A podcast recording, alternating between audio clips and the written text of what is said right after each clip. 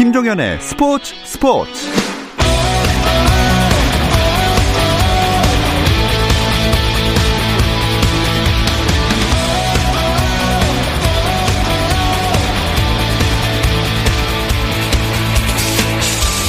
스포츠가 있는 저녁 어떠신가요? 아나운서 김종현입니다. 오늘 하루 스포츠계를 돌아보는 스포츠 타임라인으로 김종현의 스포츠 스포츠 출발합니다.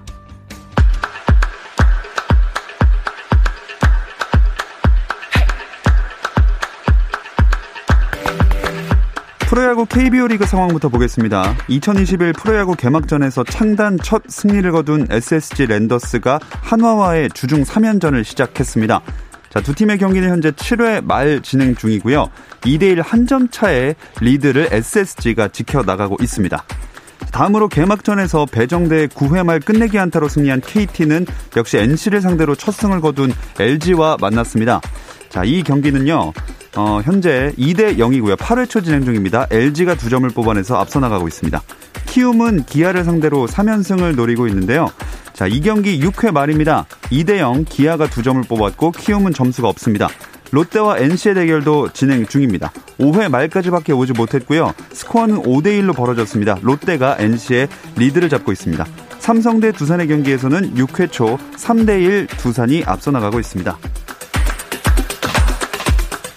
프로축구 K리그1 8라운드 경기도 진행 중입니다. 선두를 달리는 전북이 6위 포항을 만났습니다. 하지만 전북은 지난해 포항과 마지막 맞대결에서 0대 1로 패한 적이 있어서 당심은 금물일 텐데요. 하지만 현재 후반 31분 가량 지나고 있고 전북이 두 골을 뽑아내서 2대 0으로 앞서 있는 상황입니다. 대구와 성남의 경기는 전반이 종료된 현재 0대 0 득점 없이 무승부 상태를 유지하고 있습니다. 코로나19 여파로 북한이 33년 만에 하계올림픽에 불참합니다. 북한은 코로나19에서 선수들을 보호하기 위해 7월 23일 개막 예정인 도쿄올림픽에 참가하지 않는다고 공식 발표했습니다. 잉글랜드 프리미어리그에서 웨스트햄이 제시 링가드의 활약을 앞세워 울버햄튼을 3대 2로 꺾고 4위로 도약했습니다. 3위 레스터시티와의 승점차도 넉 점으로 줄였고 첼시와 토트넘은 각각 5위, 6위로 밀려났습니다.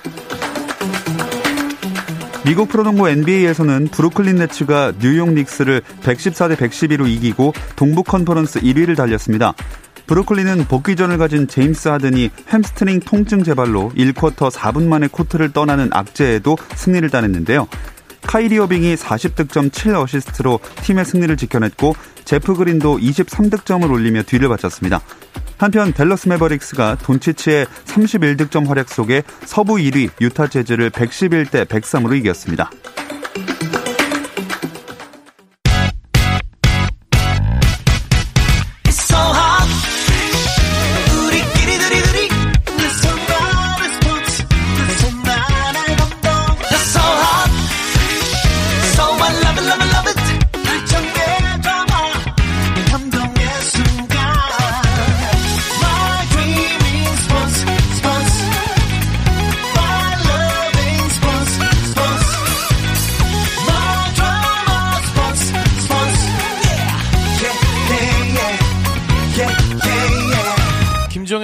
스포츠 스포츠. No problem.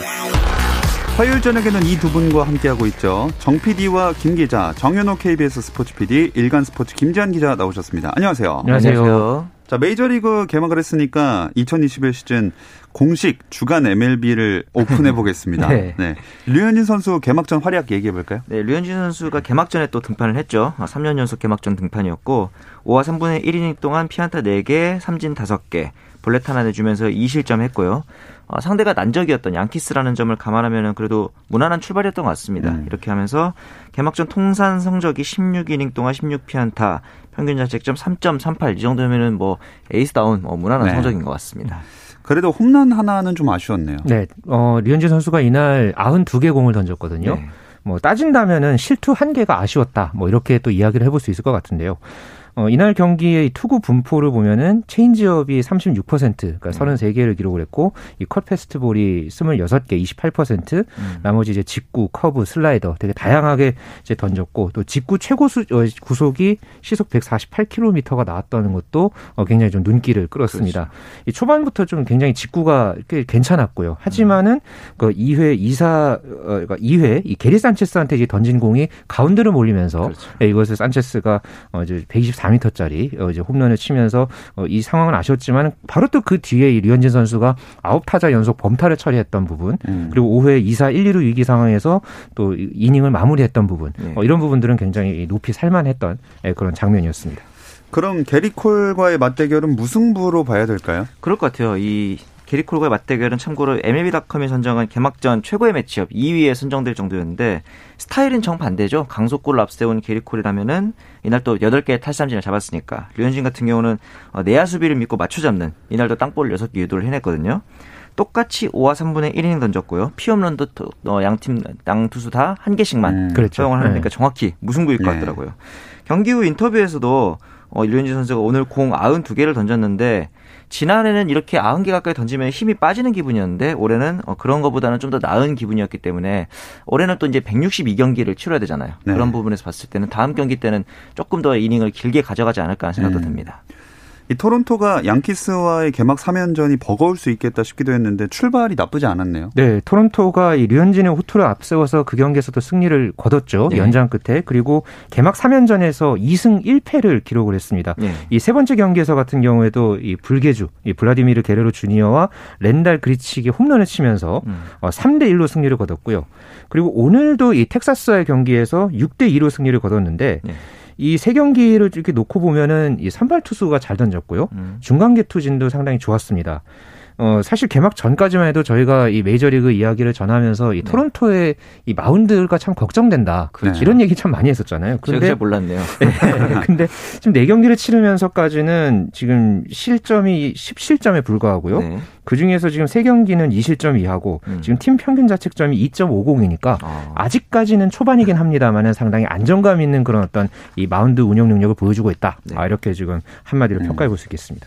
더 고무적인 건 100마일 파이어볼러 마무리 투수가 등장했다는 점일 것 같아요. 그렇습니다. 이 줄리안 메리웨더 선수인데 이전에 도널드슨 트레이드 때 합류했던 선수인데 작년 8월에 어, 메이저리그에 데뷔를 해서 시범 경기 때부터 조금 이제 모습이 좋았는데 마무리까지 이제 맡을 것 같은 움직임을 보이고 있어요. 네. 4월 2일 날 경기에서 연장전에서 어, 모두 삼진으로 KKK로 KKK. 이닝을 네. 마무리하더니 5일 날 양키스전에는 마무리가 올라온다는 9회에 딱 등판을 해서 토레스, 제이 브루스, 어, 류현진 상대로 홈런을 친 게리 산체스 상대로 삼진 두 개를 곁들이면서 마무리를 음. 성공했거든요. 이날 포심 패스트볼이 모두 99마일 그리고 최고는 100.4마일까지 나왔으니까 이제 구속은 기본적으로 나오는 선수고 한 가지 좀 걱정되는 부분이 이 선수가 토미존 수술 이후에 내구성이 있어서 좀 문제가 있다는 평이 있었는데 이런 점 때문에 불펜으로 지금 전향을 했거든요. 투구수를 줄이려고 예. 이 부분이 신의 한 수가 되고 있는 것 같습니다. 음. 자, 류현진 선수의 다음 등판 일정은 나왔습니까? 네, 어, 8일 날 등판을 하고요. 어, 닷새 휴식을 취하고 나서 어, 이제 로테이션에 맞춰서 어, 이제 나오게 됩니다. 어, 참고로 이 류현진 선수가 2013년 빅리그에 입성하고 나서 한 번도 텍사스를 상대한 적이 없었거든요. 네, 좀 신기하더라고요. 예, 그랬기 때문에 이번 이 경기 결과가 또 상당히 좀 관심을 모으고 있고요. 만약에 양현종 선수가 좀 이 콜업이 됐었다면은 조금 맞대결도 한번 기대를 해보지 음. 않았을 수 있었을 텐데 어, 일단은 요번에는 조금 그런 상황은 좀 있어 보이기가 좀 쉽지 않아 보입니다. 네. 말 나온 김에 양현종 선수 얘기를 해보면 결국 텍사스 레인저스 개막전 로스터에 이름을 못 올렸네요. 그렇죠. 그 텍사스 인스타 그 SNS 계정에 유니폼이 걸려 있길래 저도 기대 를 좀 했거든요. 네. 그런데 이 택시 스쿼드에 포함이 되면서 메이저리그 40인 로스터에는 들지 못했고 이전에 우드워드 감독이 좌완 투수는 이 정도면 충분하다라고 얘기를 했던 것처럼 결국 마지막 한 자리는 어, 콜비 알라드 선수가 올라가면서 어, 개막 엔트리에서는 일단 좀 탈락을 하게 음. 됐습니다. 음. 택시 스쿼드에 대해서 조금 제가 설명을 드리면요. 어, 이게 NFL, 그러니까 미국 프로풋볼에서 나온 이 그렇죠, 단어죠. 예. 네. 예전에 1940년대에 이 클리블랜드의 폴 브라운 감독이 이제 먼저 이걸 도입을 했고 어. 그러니까 당시에 그 정규 선수 명단에 오르지 못한 그 못했던. 이 유망한 선수 그룹을 좀 이게 유지를 하려고 했고 그걸 이제 구단주가 자기가 소유한 택시 회사의 어떤 이 페이롤에 아. 이 선수들을 넣으면서 음. 이 단어가 생겼다고 해요. 아. 그래서 이게 NFL에서는 이게 정규 규칙으로 그러니까 40인 로스터 외에 10명 추가 선수를 데리고 네네. 다닐 수 있는 그 제도가 생겼는데 네. 메이저리그가 이게 작년에 코로나19 상황이 터지니까 네. 마이너리그를 못 했잖아요. 네네. 그러면서 이제 그 선수들을 어 이제 택시 스쿼드라는 이제 이름으로 해서 네. 원정 경기에 다섯 명을 이제 데리고 다닐 수 있는. 예, 그런 이제 제도가 이제 도입이 돼서 이게 좀 생겨났습니다. 근데 텍사스 투수들이 개막전에서 무너지는 걸 보니까 양현종 선수에게도 기회가 오지 않을까 이런 생각 들더라고요. 그렇습니다. 이게 또 불행 중 다행으로 다행이라고 할 수 있을지 모르겠지만 개막전에서 이 7명의 투수가 15피안타에 볼넷 8개 내주면서 14실점을 했고 음. 개막 2연전에 등판한 모든 투수가 다 실점을 했습니다. 2연전을 도합하면은 모두 25실점이 되는데 이 기록은 텍사스 역사상 개막 2연전을 통틀어서 최다 실점입니다. 아, 무려 이제 94년 이후로 최다 실점이고 오늘도 이 마이크 폴티네비치 선수가 선발 등판했는데 4이닝 4실점 하면서 역시나 좋지 않은 분위기거든요. 양현종 선수가 택시 스쿼드에서 메이저리그로 콜업 될 가능성도 있어 보입니다. 음.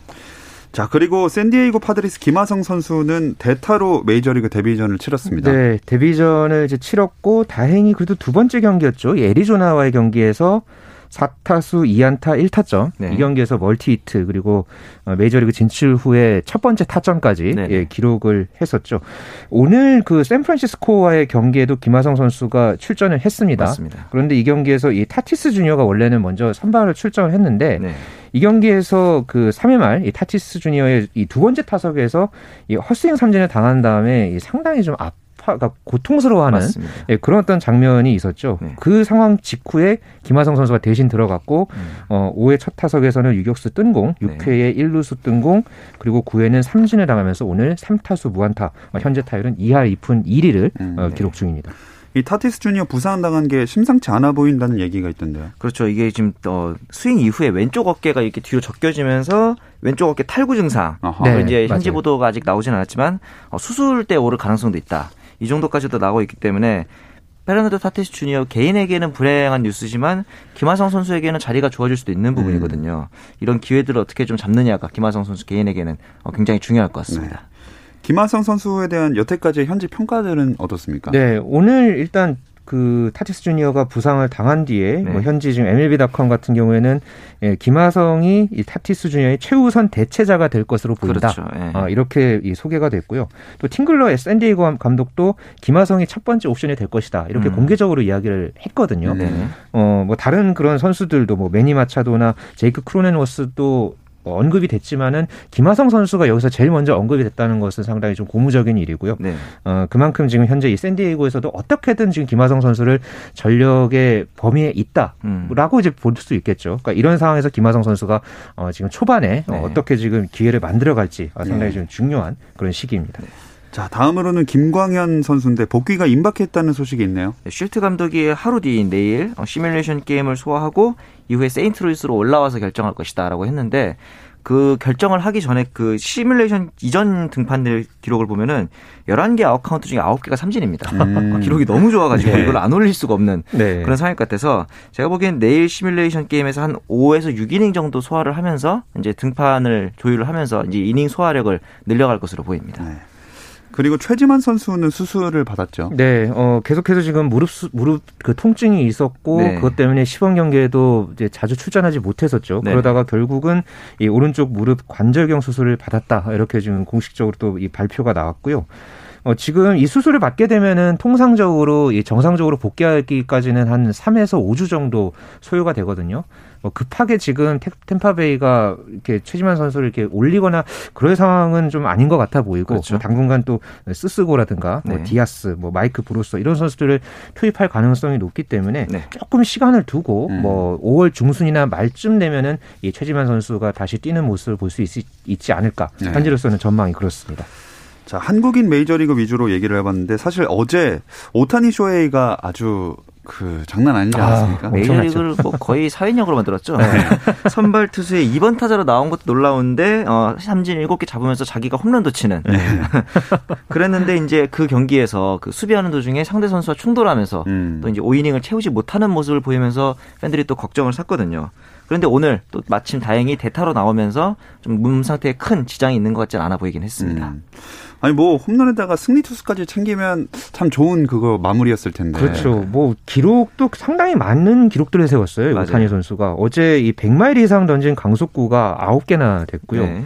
그리고 이 101.1마일은 오타니의 커리어에서 가장 빠른 공이었다고 합니다. 음. 그리고 그보다가 이 100년이 훨씬 넘는 이 메이저리그 역사상 이 한 경기에서 이 그러니까 2번 타자로 들어서면서 네. 이 투수만 소화한 것은 역대 세 번째인데 어. 이 바로 앞에 이 사례가 1903년까지 거슬러 올라가야 됩니다. 1903년이면 네. 일제강점기도 네. 그렇죠. 거의 구한말 뭐 있겠죠. 네네. 118년 만에 일이고요. 아. 그리고 뭐 어제 그 오타니 선수가 홈런을 친 이 공도 상당히 또 화제를 모았다고 네네. 하는데 2017년에 이 메디슨 범가너가 이 홈런 그 이제 타구 기록이죠. 네네. 타구 속도죠. 이 속도가 112.5마일이라고 하는데 음. 어 어제 이 오타니 선수가 기록한 것은 115.2마일. 그러니까 음. 시속 185km나 아, 타구 정말 속도가. 빠르게 날아갔다고 합니다. 그러네요. 그러니까 뭐 어제 뭐 이런저런 기록 때문에 상당히 메이저리그에서는 예, 상당한 화제를 예, 네. 모았던 오타니 선수였습니다. 뭐 부상도 심하지 않아 보이니까 좀 다행이고요. 네. 이 밖에도 메이저리그 팬들의 눈길을 모았던 이슈 있으면 짚어주시죠. 세인트루이스와 이제 신시내티 경기에서 메이저리그 1호 벤치 클리어링이 발생을 했죠.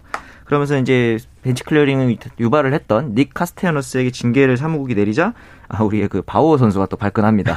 아, 무슨 벤치 클리어링 할 수도 있지 징계까지 하느냐. 네. 역시 좀 특이한 선수이다 싶기도 하고 반면에 이 디트로이트 타이거즈의 아킬 바두라는 선수가 있는데 메이저리그에 데뷔해서 첫 타석 초구 대부분은 그냥 좀 보잖아요. 그렇죠. 이거를 그냥 홈런으로 기록해 버립니다. 오. 그리고 그게 어제였는데 그 다음 날에 또는 오늘은 어, 만루 홈런을 또 쳤어요. 오. 어, 이런 걸 보면서 타이거즈가 지금 약간 하위권에 있기 때문에 팀 특성상 스타가 돼서 기회를 많이 받을 수 있을 것 같은 그런 잠재력이 보입니다. 네, 저도 하나 또 추가로 드리자면 메이저리그 올스타전이 올해 또 예정이 돼 있는데요. 네. 원래는 이게 애틀랜타 브레이브스의 홈구장이죠. 이 트루이스트 파크에서 네. 열릴 예정이었었는데 이게 좀 정치적인 문제 때문에 아. 이 메이저리그 사무국이 항의하는 차원에서 이걸 옮겼습니다. 음. 그래서 콜로라도 로키스의 홈구장인 쿠어스필드에서 네. 어, 개최가 될 예정이고요. 쿠어스필드에서 이 올스타전이 열리는 것은 1998년 이후에 그러니까 23년 만의 아. 일입니다. 뭐 워낙 이 쿠어스필드는 또 이 홈런 공장장이다. 그러니까요. 뭐 이런 얘기 많이 나오잖아요. 홈런 더비 엄청 홈런 많이 네, 나오는데. 그러니까 저도 그게 굉장히 좀 기대가 됩니다. 네. 얼마나 홈런이 나올지 그래요. 네, 그것도 기대가 됩니다. 자, 주간 MLB는 여기서 마무리를 하겠고요. 다른 스포츠 이슈들은 잠시 쉬었다 와서 이어가 보겠습니다.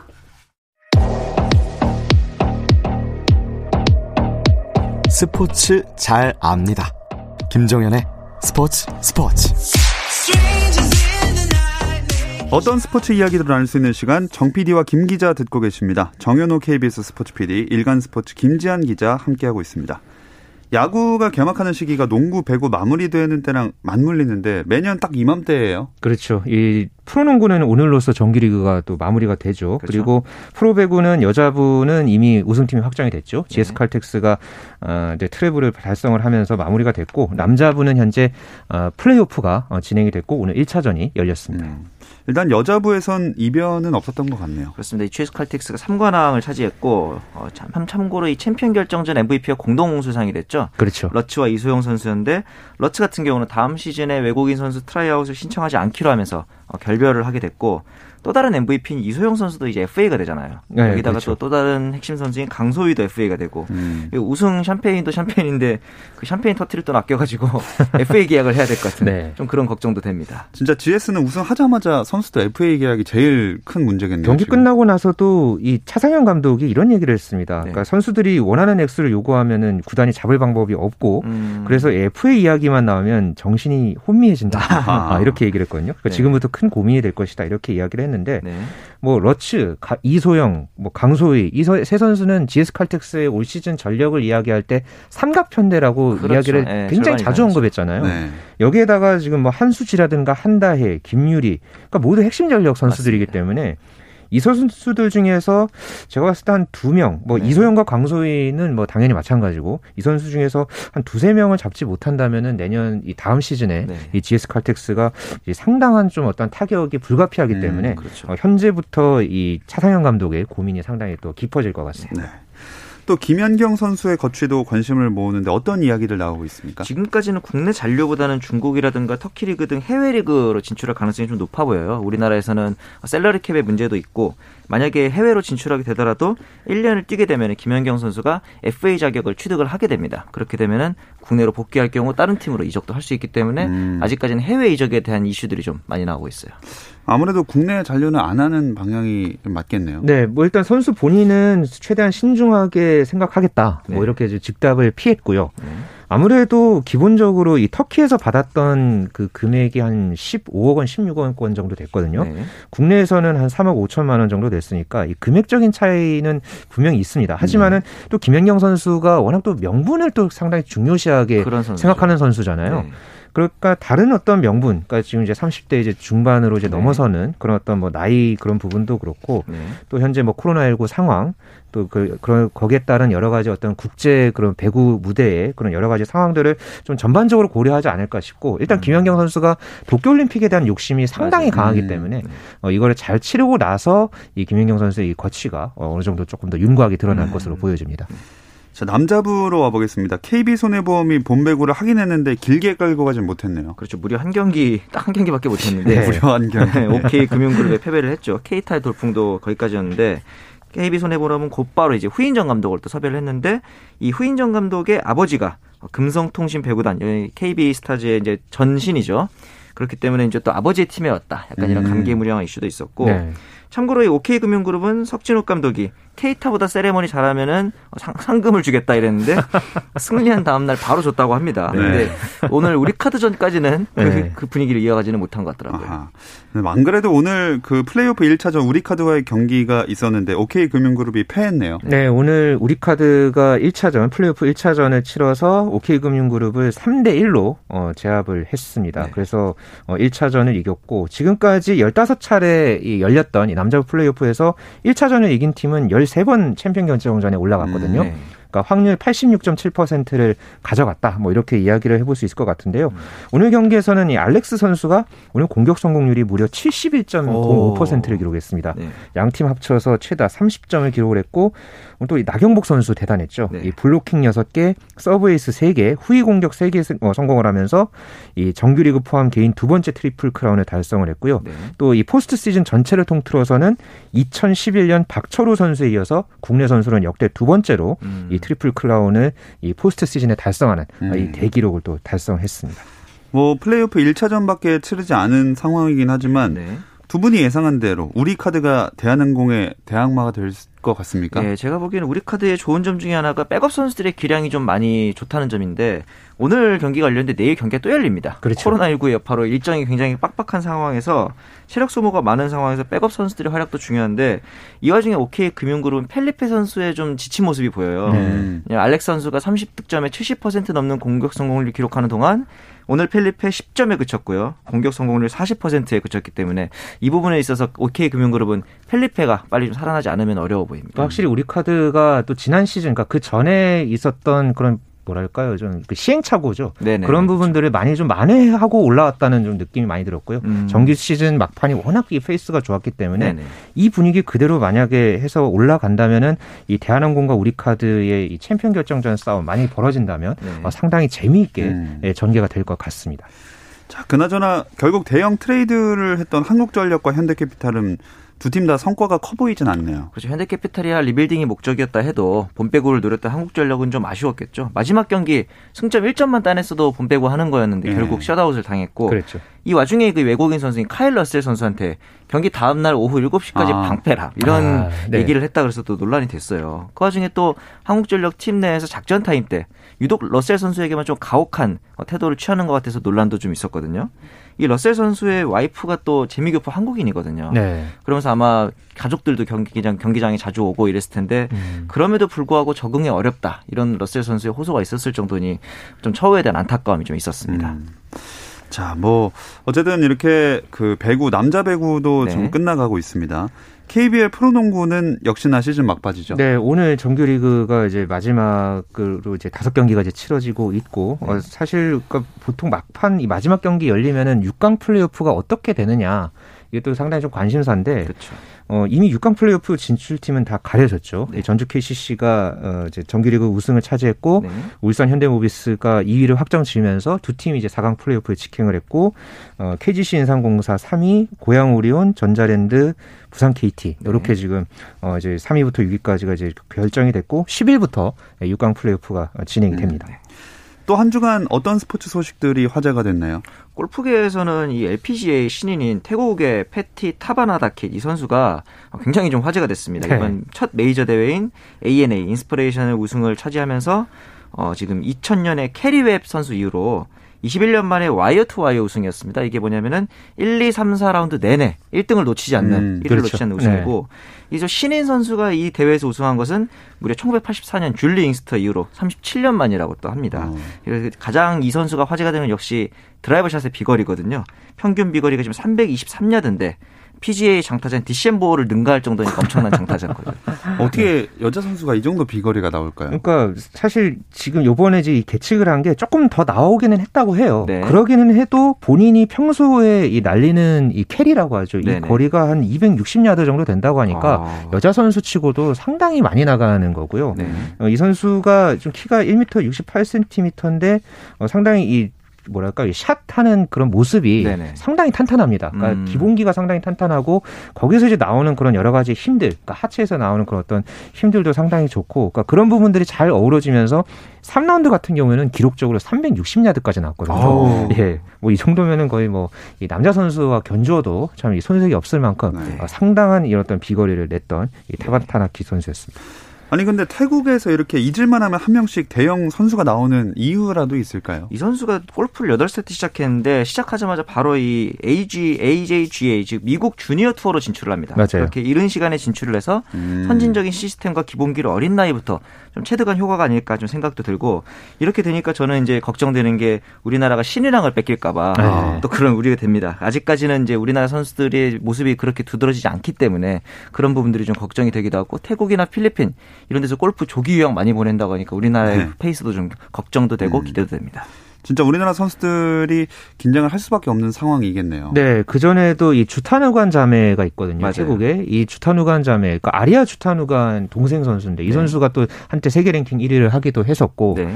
뭐 오늘 이 발표가 됐던 이 세계 랭킹에서도 이 타바타나키 선수가 103위에서 13위로 네. 예, 90계단이나 뛰어올랐습니다.